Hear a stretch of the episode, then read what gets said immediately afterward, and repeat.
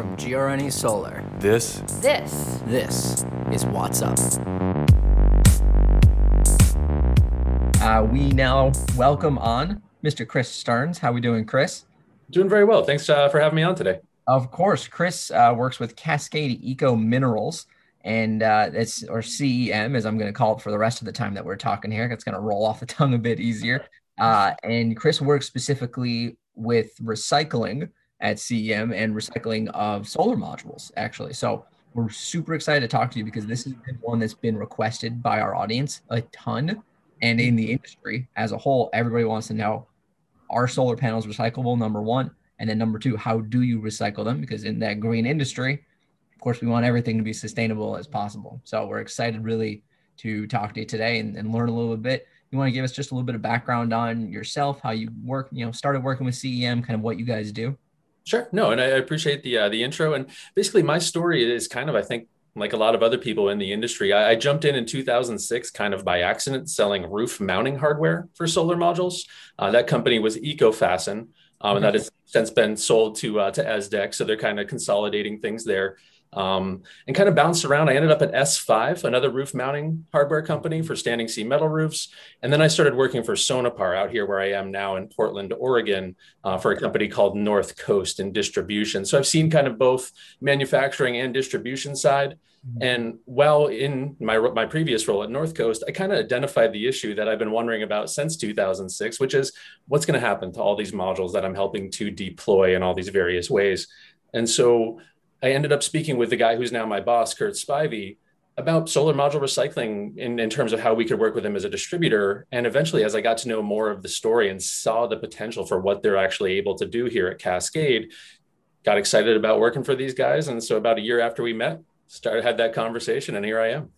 No kidding. I love it. It's Wow. I, it's great that you were in the industry the whole time and saw Yeah. it. I mean, you you you you did what so many of us have thought.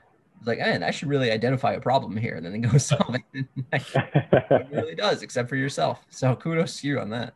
No, I, I appreciate it. It's, it was, you know, one of those things where my previous manager, when I kind of let him know that I was moving on, he's like, "Oh, that's that's a fledgling industry. You're really going to have to work to to build this up." And I was like, "Yeah, well, there, you know, no one else is really doing this right now in the way that I see that Cascade is, and that mm-hmm. that's what I got excited about. Is there's a lot of people distributing solar right now. There's not a lot of people doing what we do. Yes, exactly. Right. So right. Fill us in a little bit then on what it is you guys are doing at Cascade with these solar panels. I know when you and I had talked a couple of weeks ago, it's not recycling of the entire module, right? It's just kind of the glass in the front, correct? Well, and that's actually it's interesting. That has even evolved in the past couple of weeks as we continue to find new downstream sort, you know, places to to send the material to.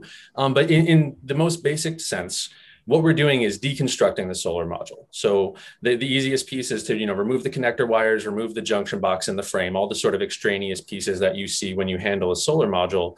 But the way that it really works and what sets Cascade apart is we've partnered with Dlubak Specialty Glass. And, and is one of the largest glass processors in the United States. And what they're able to do is with their plant, um, specifically, I, I went there last week to Upper Sandusky, Ohio. Once we remove basically the frame, the connector wires, that junction box, they're able to take and process the remaining laminate, uh, removing essentially the back sheet, that EVA, um, they're able to separate out the glass, which is really what Dlubak is after. They're after all this good solar glass. Um, and then they're able to separate all the constituent parts into various downstream materials. So what we found is there are actually ways through, you know, different vendors that we work with to repurpose or reuse that EVA either for you know cogeneration or even you know other opportunities where we can actually sell it into different markets of you know people who are processing circuit boards. It's very similar material to that. And a lot of it has you know these rare earth minerals or I guess heavy metals that are coming off of the cell. Some of that stays on the EVA and so there is a, a, recoverable value there. So as of today we're really we're recycling i'd say 99 or 100% uh, of the module based on what we've been able to do. That's wow, incredible. that's yeah, that is incredible. yeah no it's it's it's been exciting to see. And you know granted it, it's a messy process having actually seen it in person versus having it described but the, the fact remains is that the, the resulting glass again the material they're really looking for that's coming out. I mean that's about 80% of a given crystalline solar module's weight is glass and, and Dlubak is you know excited to be able to extract as much of it as they're able to. I bet. I bet. And they want Yeah. everything. That's crazy because I mean, literally, like you said, we talked a couple of weeks ago, and it was just like, yeah, we're pretty much working glass, and then we have worked with other foundries to get the rest of the, the materials out, and then now, now it's you guys have built the entire thing. You're you're moving quick. You're not oh, wasting yeah. any time. Well, it's been remarkable too, because you know, just these past couple of weeks have been very formative in that sense. But even since I've started speaking with Kurt in the past, say, year and a half, you know, I've watched the process evolve um, to to the point that it is today, and I expect that even you know in the next few months, there's going to continue to be evolutions of how we're handling material and just maximizing what we're able to recover, uh, to, you know, to mm-hmm. increase our profitability and lower our costs to the end user. Yeah. Do you yeah. think there is an upper limit as far as the, like the recoverability? Like, is there potential for 100% to be recovered, or is there some things that you just can't recycle? You know, I would say tentatively that we're, we're more or less at that, you know, right on that edge of 100% right now. I think what's going to improve, especially here in the states where we don't have the funding to do this through the government the way that things are happening in the in Europe, um, but really what we're missing, I would say, is maybe not the right word, but we need to find better ways to basically get the cell material and recover more of the material from the cell out because it's so brittle recovering mm-hmm. it in the in the mechanical process that we're doing we're not really getting as much of it out of there as the europeans are they're actually removing the glass in a separate process and trying to extract as much of the cell as possible because the you know the the metallurgical grade pv silicon that they're getting out of it has a higher resale value than it does as just glass and so mm. i think you know over the next months and years that will be a, you know a focus for us here at CEM is to recover more cell material and, and make use of that. Okay, that makes sense. But then it sounds like pretty much everything in that can be recovered and can be put in and and then you know essentially end up at one point down the line as like a totally recycled solar module. That, that's accurate. We actually some of our industrial partners are actually you know, making float glass that is sold back into the domestic module market. So we are seeing you know the first fledgling stages of that circular economy everybody's talking about, and we're expecting that to grow. So I love it. Yeah, yeah. absolutely. So, uh, Chris, I guess you know, um, you know, I've, I've been working in the solar industry for a few years, and you know, that's been just something that you know clients you know ask me about, you know, colleagues ask me about, you know, what. Uh, you know how basically how it's done and some of the you know supply chain impacts that would result from recycling panels. Um, can you give me a little bit of insight as to how, you know, the actual, you know, how you actually recycle the panels, you know, whether it's the glass or the, you know, the actual silicon itself? Sure. Well, I think that the key thing here to understand is that from the, the perspective of a glass processor, because again, we, we've partnered, we, we work on the same campus as this glass processor, Dlubak. Um, what they're hoping to get out of this is, is the raw glass. And right. so ultimately, they're able to repurpose that into a number of different you know options down the road and, and recombine it. That's where the minerals part of our name comes from is really you know seeking out these minerals and recombining them with other sources of waste glass.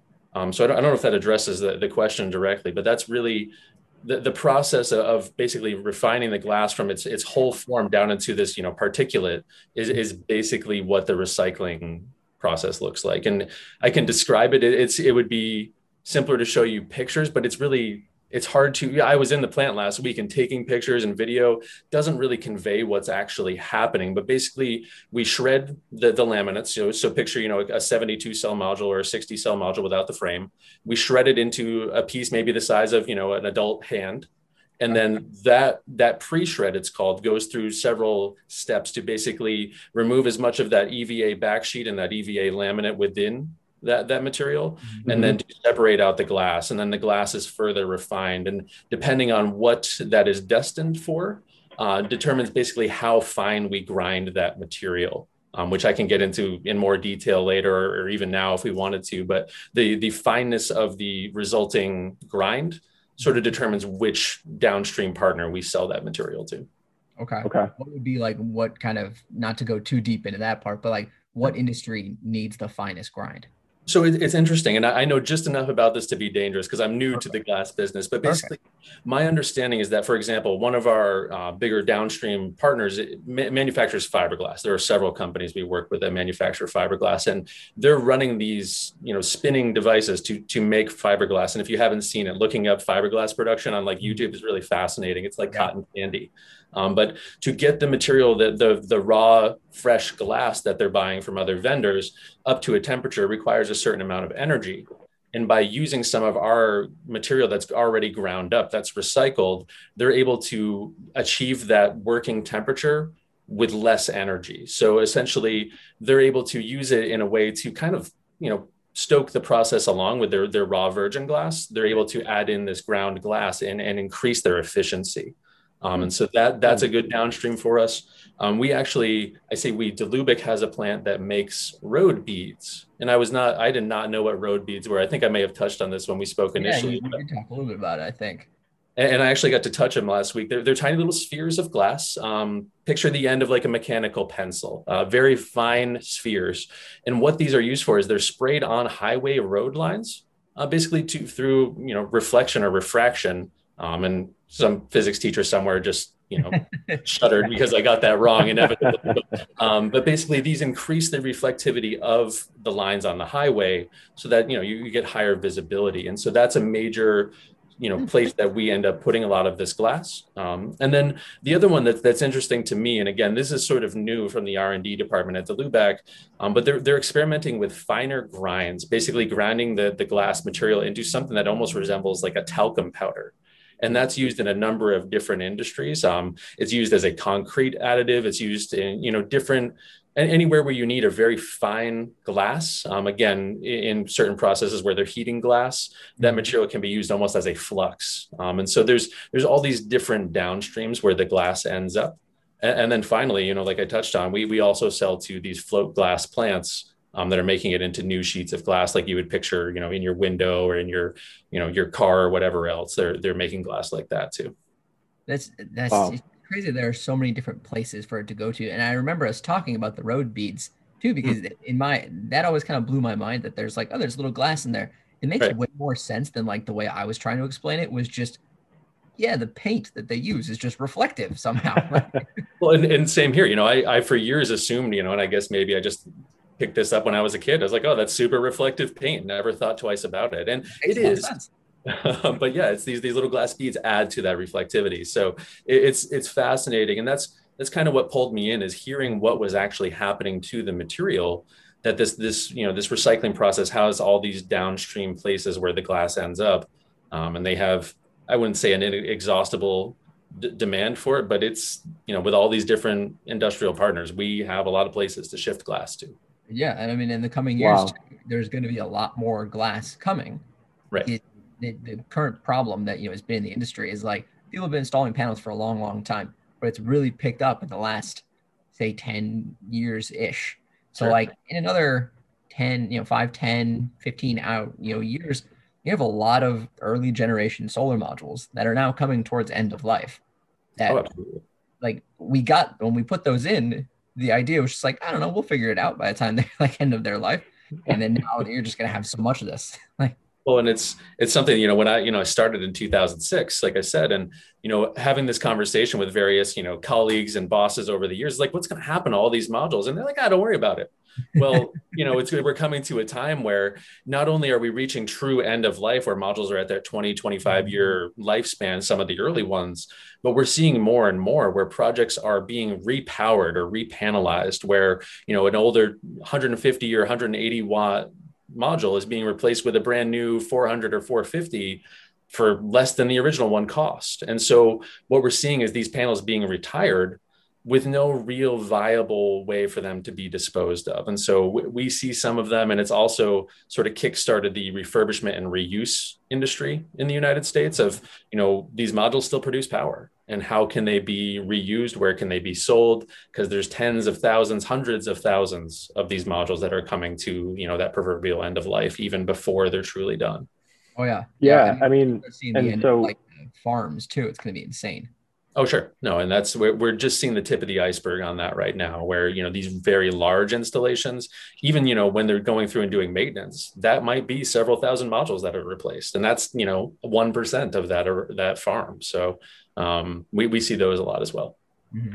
Yeah, I mean, so you know, on that on that topic, you know, when when you know uh, existing solar fields are being you know swapped out, or you know, homeowners are taking the old ones down and putting new ones on do you have a good idea of, you know, we're talking about downstream, but do you have a good idea of, you know, where the majority of your, you know, recycled panels come from? You know, is it is it these large scale, you know, utility scale, or is it, you know, homeowners? Where, where do a lot of these materials come from? It's, a great question. And I think that the, the easy answer is that the percentages lean towards industrial and utility applications just based on the sheer volume of those installations. But we're also starting to work with distribution um, companies like CED Greentech and BayWa um, right. because they have their end users, their customers, whether they're commercial or residential or even some utility scale customers.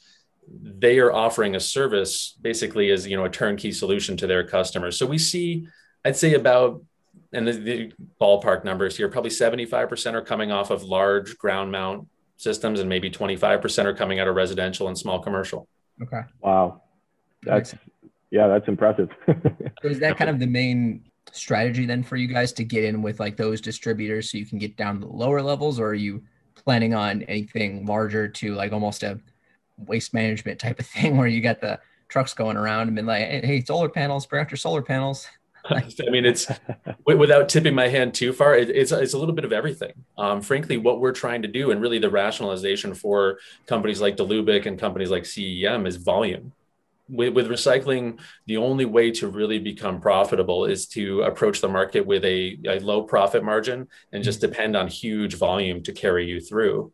And so we're trying to set ourselves up not only to handle the residential waste from you know from companies that are in distribution or even installers, we also want to get in front of you know the, the waste managements and companies like them um, to, to work with whomever we can to, to just get as many modules through the door as possible right? I mean because from a like an installer perspective connor and i know every single day like it, it's going to hit a point where we have customers coming back to us that is like okay what do i do?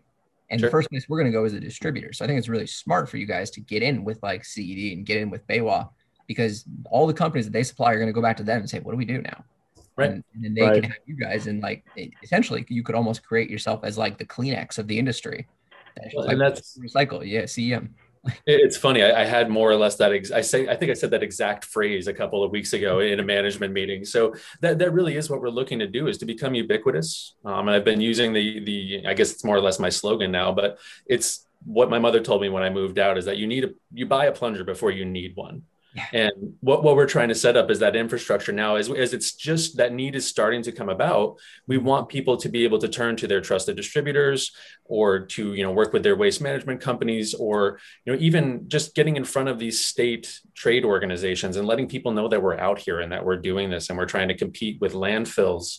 Um, you know it, it's really it's you know it's about education and making sure people know that this is a viable option today in the united states because frankly, when I went looking for a company like this, I had no idea that this was happening. And so it's, you know, I'm trying to, you know, take this passion that I have for solar and for recycling and seeing this industry continue and not have this black eye of landfills on us. Uh, is, you know, get out right. there and tell people this is possible.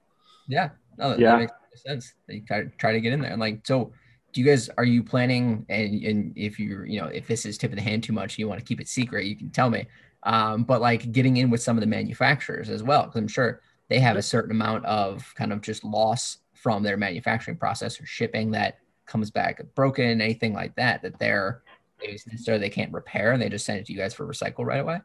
Oh, absolutely. I mean, I can say I don't think I can name names because we have reciprocal NDAs with these companies, but we already work with most of the manufacturers who have facilities in the United States. Um, we receive their, you know, their off-grade modules that they couldn't warranty as A grade.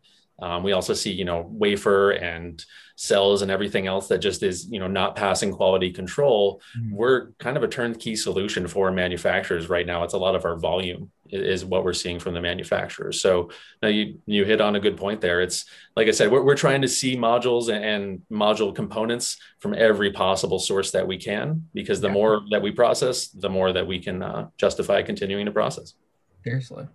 Wow when, when we when you're dealing with manufacturers or you know uh, you know folks who are trying to recycle uh, their old panels and everything like that, you know, are you? Uh, I'm trying, you know, if this is, you know, if you're trying to keep this secret as well, totally understand. But you know, are you kind of, you know, sending, you know, trucks out? You know, are you handling a lot of logistics? You know, in you know, basically between uh, bringing the panels off the fields to you know the recycling plants where you know your downstream partners are working. Because I'm trying to kind of conceptualize how some of the logistics of this system works. Sure. No, and it's again, it's a great question, and it's there. There's no real secret here. It's basically every project is unique. There, there's no two projects where it's just a cookie cutter approach where we have a set solution. But to, to directly address your question, we work with a number of partners who are in that reuse field, who specifically are seeking out, for example, those repowering projects um, where they'll send a crew into the field. Say there's a thousand modules for the sake of a round number if they're able to recover 700 of those that still have life that are still viable we will help them you know basically handle those other 300 modules. They'll strap them to pallets and send them to us for processing. Mm. um, and so we have partners where we're seeing things that way. Um, we also work with o&m companies you know who have the maintenance contracts on these large solar farms uh, where they'll have a crew again working directly in the field. We'll take modules in from those sources. So it's kind of it's, we see modules from pretty much every scenario you can imagine from whether it's a hailstorm or a you know if there's a fire for example that's happened on a couple of arrays where there was just an issue on a ground mount where some modules you know actually caught fire um, we see basically my inbox is sort of a uh, every every day is an adventure but it, it's all right, what disaster is going to bring me modules today? right, where, where's the hailstorm today is uh, is one of the things. So, um, but no, it's it's really interesting to help people with this problem because there, there's so many examples of why modules might need to be taken out of the field even even mm-hmm. installation scrap you know if you're putting in a 300 megawatt solar farm if you're breaking 1% of those modules you have thousands of modules that you need to do something with and especially on those projects running them down to the landfill in a pickup one load at a time when you have you know three truckloads worth doesn't really make sense, uh, both from a public eye standpoint and from the logistics of having your guys out running around. So, mm-hmm. um, again, circling back on the question, a lot of what we do, we, we have a, a, logistics manager who does nothing but try to get freight quotes and get trucks on site with the right equipment, whether they need, you know, a lift gate if there's not a forklift uh, on these remote sites. Um, we are always trying to work with our customers and tackle the logistics issues so that it's as smooth as it is possible to uh, to get these modules out of the field. That makes sense. That makes sense. So when you approach these manufacturers or these distributors, anything, what is their general tone? Like, are they are they happy to be like, finally, there's somebody to do this? Are they like, is it? You have to ever kind of almost fight's not the right word, but like convince them to be like, hey, send us your old stuff? Or are they just all kind of on board? Uh, for the most part, the manufacturers have been extremely excited to have a downstream source because again it all depends on how how much public vis- visibility your company has. You know if you have shareholders or you just have the public eye those companies especially don't want to be seen as polluting. Um, you know they don't want to be throwing things in the landfill even though you know I, i've called landfills around this country. Most landfills in this country without even blinking will take solar modules from a from a contractor. And so what we're running into though is with those manufacturers by and large they're seeking us out and just happy to have found us. Um, and so you know there's the typical vendor supplier relations where you know they're always looking for better pricing and better deals. That, that's part of business with any company. Um, but no I, I think that without really any exceptions i can point to the manufacturers are, are, happy to have a partner that they can count on and that's what we're doing. Of course. Right. I, I, I expected that to kind of be the answer but you never know. You know sometimes some people you know may be against it. Um, but you do that that does segue well into a good question.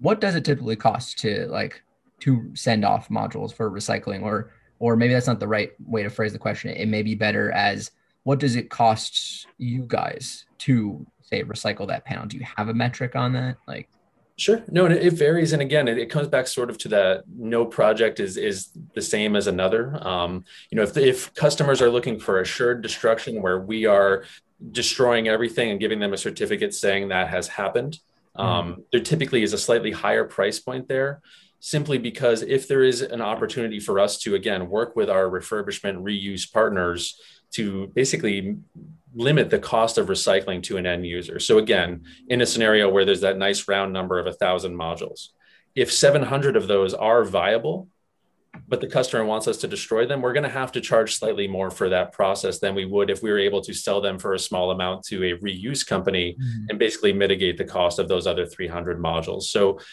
I'm dancing around the question. More or less, the, the answer is um, for, for 72 cell modules, depending on the amount, you know, if, if we're dealing with less than a truckload, it's anywhere from 15 to $20 per module for okay. assured destruction. Um, for 60 cells, we're looking at probably say 13 to $16 per module. um, mm-hmm. based on volume. So, and we're always trying to bring those prices lower because, again, at the end of the day, we're competing with landfills who will generally take modules for 80 bucks a ton.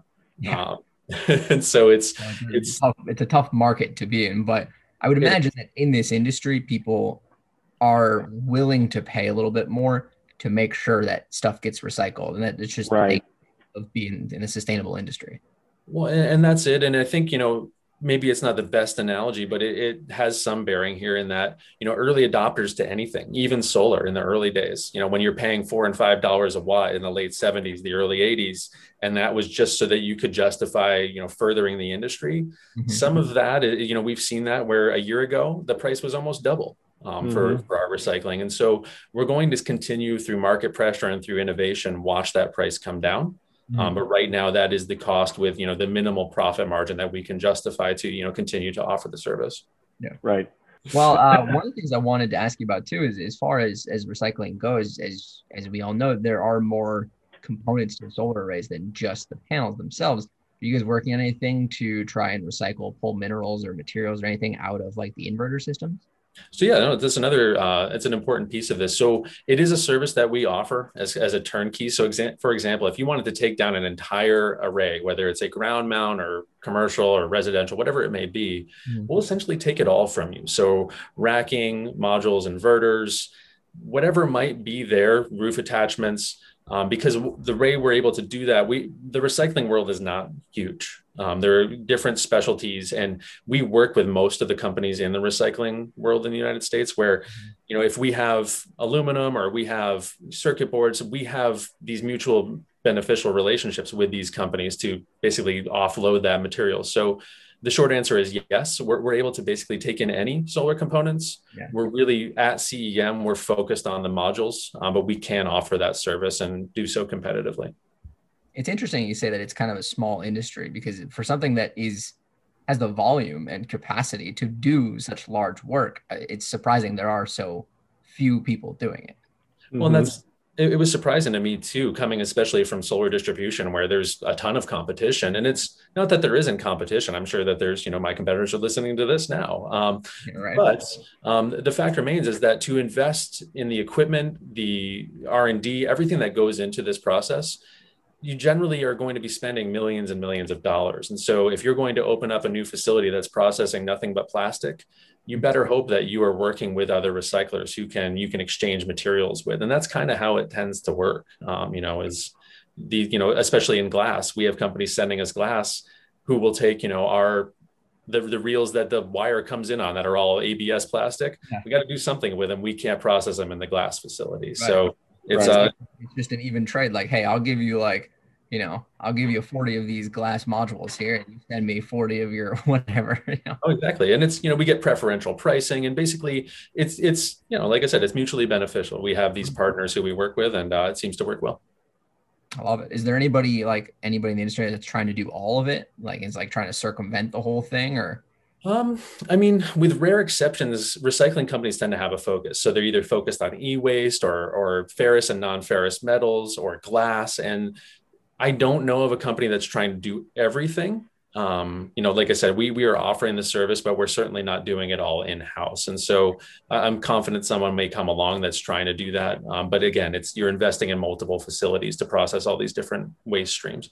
Okay yeah, I don't know if somebody wanted to try and become like the just the giant super company.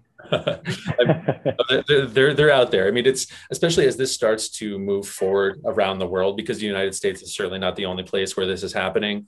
There there will be companies, I'm sure, that come out of the woodwork, but I, I still expect that in many cases, focusing on one particular waste stream is probably still going to remain the status quo in the United States shed a lot of light on you know a lot of questions that I had regarding you know solar manufacturing. You know, I, obviously working in the industry, that's one of the biggest things where you know I've always wondered, okay, hey, you know, are, are we just you know in 25 years with these systems we're putting up, are we just throwing these into a landfill? So you know, and and it's it's really great to see that you know companies like you know CEM are actually you know starting to uh, put a lot of thought into how we are going to you know process these materials and really doing the forward thinking that you know a lot of other people maybe aren't so so much doing for sure no and i think you know as sort of a parting note if there was one thing that could really further recycling of, of solar modules in the united states is limiting the ability to throw these in the landfill. Um, mm-hmm. As long as it's cheap and easy to, to run them down to the landfill, that's going to be a thing that happens. And so, you know, if we see that happen, if landfill bans are put in place, it'll benefit us. And so I'm not going to sit here and pretend that that's not, you know, something that CEM would benefit uh, from. No, that's terrible. Darn. oh, don't do that. But really what we see it doing is it would ultimately it would create a lot of competitors for us, but it would further the industry because it would force innovation. It would drive prices down. It would make landfills obsolete. But right now, as long as it's 50 to 80 bucks a ton to, to drop modules off in the landfill, that's frankly that's that's our biggest competition. You know i'm not really so much worried about other recycling companies. I think there's plenty for everybody although of course my boss is probably shuddering to hear me say that um, but i mean the fact is is if we're competing with landfills it, it's hard for recycling to really shine. And so that's what we're hoping to to help change here in the coming years. That makes sense. And how would right. uh, give us a, a couple of you know throw out how can how can we help you know promote? Where do we where do we find you? What do people do to you know go contact you guys and and you know support the cause and, and getting the name out there Sure. No, and again, I think the single biggest thing is just education, is having people know who we are. So we're, we're you know, cascadeecominerals.com, and you can always check us out there. And, you know, just working with your your state and local groups. Everybody, you know, wants all this to happen at the federal level. I think it really is going to happen at the state level. Um, and we're actively joining groups like CALSA and COSA and all these state SEIA type organizations just to, so people know we're out here and that they can help to influence their legislatures and you know things like that so that we can piecemeal this together and hopefully get the attention of the feds at some point but we're not holding our breath. You never know. Sure. These days. Send us any yeah. links and everything you have. We'll post your uh, your website and then uh, any uh, like social media pages whatnot in the uh in our the notes section of the sure. podcast for the episode and any links of you know supporting causes we'll put all that in there and you know, we really encourage our all of our listeners to get out and support this and just get the word out there especially you know if they want to call landfills and and just pester them to ban putting solar modules in them like hey that works too. Right. No and it's i think it's it's going to take a village on this but we're all i think that's the beauty of solar is that everybody who's in this industry has a similar goal hopefully is that you know we're not just here to make money we're also here to try to you know help limit the effect we have on the planet um, right. and so, yeah, I think that and it's for literally the benefit of everybody. So I don't know how anybody can be against it. Exactly. Exactly. Well, Chris, thank you so much for joining us today. We're definitely have to uh, hop back on and follow up at some point.